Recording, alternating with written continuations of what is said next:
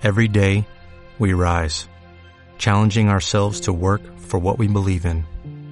At U.S. Border Patrol, protecting our borders is more than a job, it's a calling. Agents answer the call, working together to keep our country and communities safe. If you're ready for a new mission, join U.S. Border Patrol and go beyond. Learn more at cbp.gov/careers. Bienvenidos sean todos ustedes al primer episodio de El Taco Saludable, un espacio de veganismo creado con todo mi corazón de lechuga. Mi nombre es Jazmín Suárez Moreno y antes de iniciar quiero invitarlos a que nos sigan en nuestras redes sociales como Instagram y Facebook, donde nos encuentran como El Taco Saludable. Aquí tendrán información sobre lo que hablaremos en cada uno de los episodios. De igual manera, quiero recordarles e invitarlos a que nos sigan en nuestras distintas plataformas digitales como lo son iBots, iTunes y Spotify. Y bueno, vamos a continuar con nuestro primer tema. Y es que sí, cuando iniciamos en el mundo nuevo del veganismo, las primeras preguntas que nos realizamos son, ¿qué tiene de diferente el ser una persona vegetariana, vegana o crudivegana? Pues no se preocupen porque aquí van a tener las respuestas.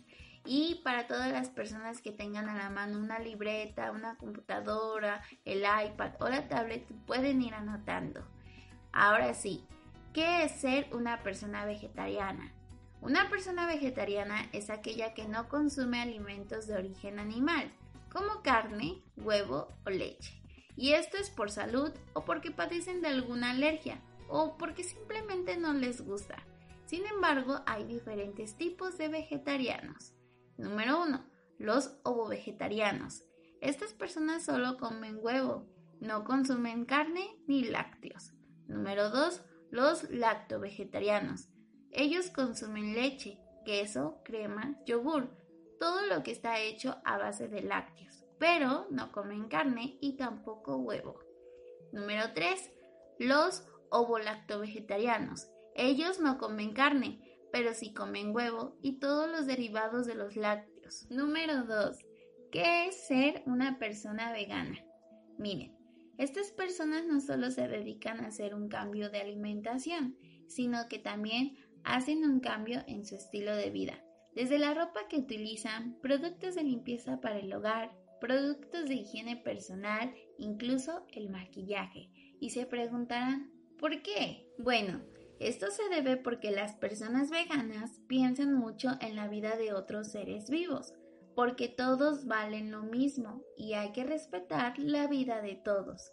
Así que ellos evitan todos los productos de origen animal y productos probados en animales. Número 3. ¿Qué es ser una persona crudivegana?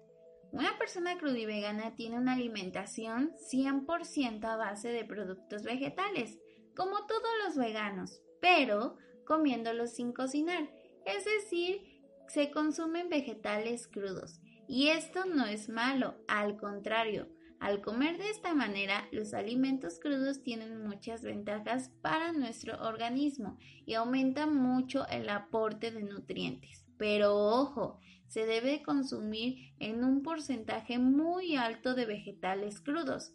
Y sí, sí se puede consumir alimentos cocidos. De hecho, es bueno porque es más completo nutricionalmente. Una vez aclarados estos puntos, podemos pasar a nuestra siguiente pregunta y es, ¿por qué dejar de comer alimentos de origen animal?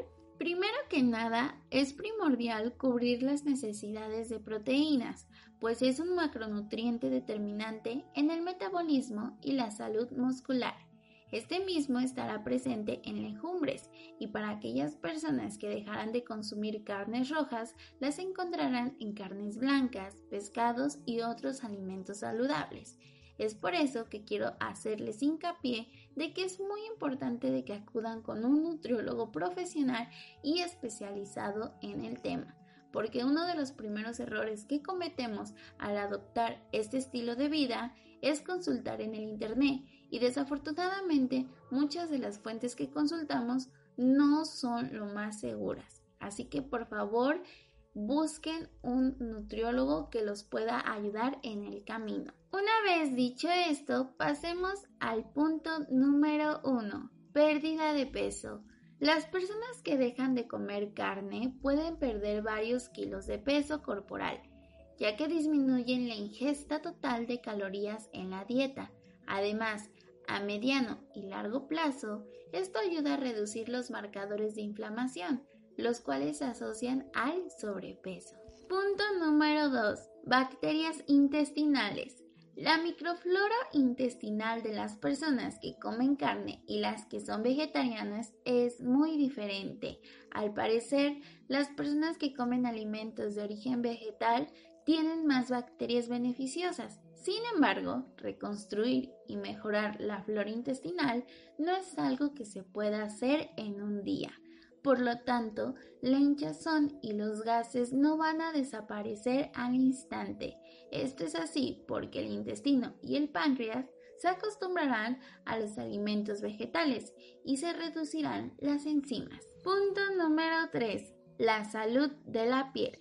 Las personas que dejan de comer carne sugieren que el estado de su piel mejora, aunque no hay evidencias que respalden este hecho. Sin embargo, al aumentar el consumo de alimentos vegetales en lugar de carnes, se obtienen más cantidad de antioxidantes, los cuales son esenciales para la salud de la piel, de acuerdo con un estudio publicado en 2017. Punto número 4. Aumento de consumo de fibra. Al estar limitando el consumo de carnes, es necesario incrementar el consumo de fuentes de proteína de origen vegetal. Gracias a esto, es posible obtener un mayor aporte de fibra en la dieta, pues por lo general los alimentos vegetales contienen este nutriente. Punto número 5. Salud cardiovascular. Un reciente estudio publicado a través de JAMA Internal Medicine expone que el consumo excesivo de carne roja y procesada incide en un aumento del riesgo de enfermedades cardiovasculares y muerte. Según las evidencias, ingerir estos alimentos de forma frecuente eleva hasta un 7% de las probabilidades de enfermedad cardiovascular, Además, se vincula un riesgo del 3% mayor de todas las causas de muerte. Punto número 6. Menos riesgo de padecer diabetes. Las personas que siguen una dieta vegetariana tienen menor riesgo de síndrome metabólico, tal y como lo detalla este estudio publicado de Current Diabetes Reports. El síndrome metabólico es un conjunto de factores de riesgo ligados a la diabetes tipo 2, no insulino dependiente, accidentes cerebrovasculares y enfermedades del corazón. Punto número 7. Déficit de nutrientes. Al no consumir carne se puede producir una déficit de nutrientes necesarios para el correcto funcionamiento de nuestro organismo. En general, es posible padecer deficiencia de yodo, hierro y vitaminas D y B12. Por fortuna, es posible equilibrar esta situación planeando de forma minuciosa la alimentación. El nutriólogo podrá orientar hacia el consumo de legumbres y otros alimentos que contienen estos nutrientes. Punto número 8. Falta de sabor. Las papilas gustativas responden al consumo de zinc y este se concentra en las ostras y la carne roja. Por ello, al dejar de lado la carne, es conveniente buscar nuevas fuentes de alimentación para absorber este mineral. Algunas opciones son los frijoles blancos, nueces, granos integrales y alimentos lácteos. Punto número 9. Salud muscular. Las proteínas animales y vegetales son necesarias para formar y recuperar los músculos después de hacer ejercicio, por lo que es aconsejable para los atletas vegetarianos y veganos es consumir proteínas líquidas justo después de hacer ejercicio. Y por último, el punto número 10, menos riesgo de depresión.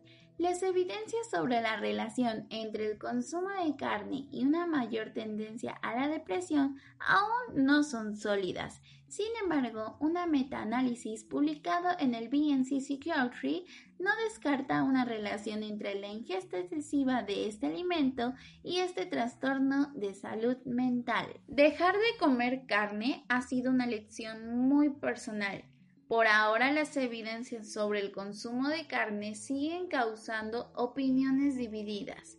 En general, en la mayoría de personas sanas, comer carne no supone un problema.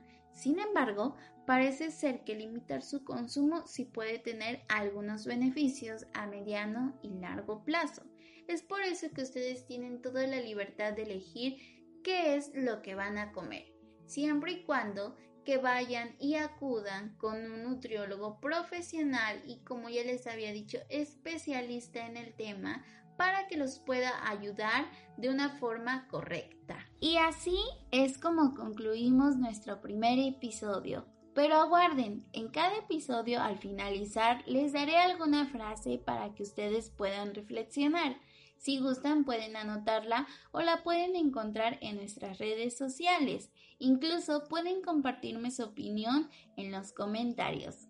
Entonces la frase dice así, en la vida todo llega, todo pasa y todo cambia. Anónimo. Fue un gusto para mí estar con todos ustedes compartiendo esta información que sé que a muchos les será de mucha utilidad. Por el momento yo me despido de ustedes y recuerden que cada viernes a las 4 de la tarde habrá un nuevo episodio. Les mando mucha energía positiva con todo mi corazón de lechuga. Muchísimas gracias.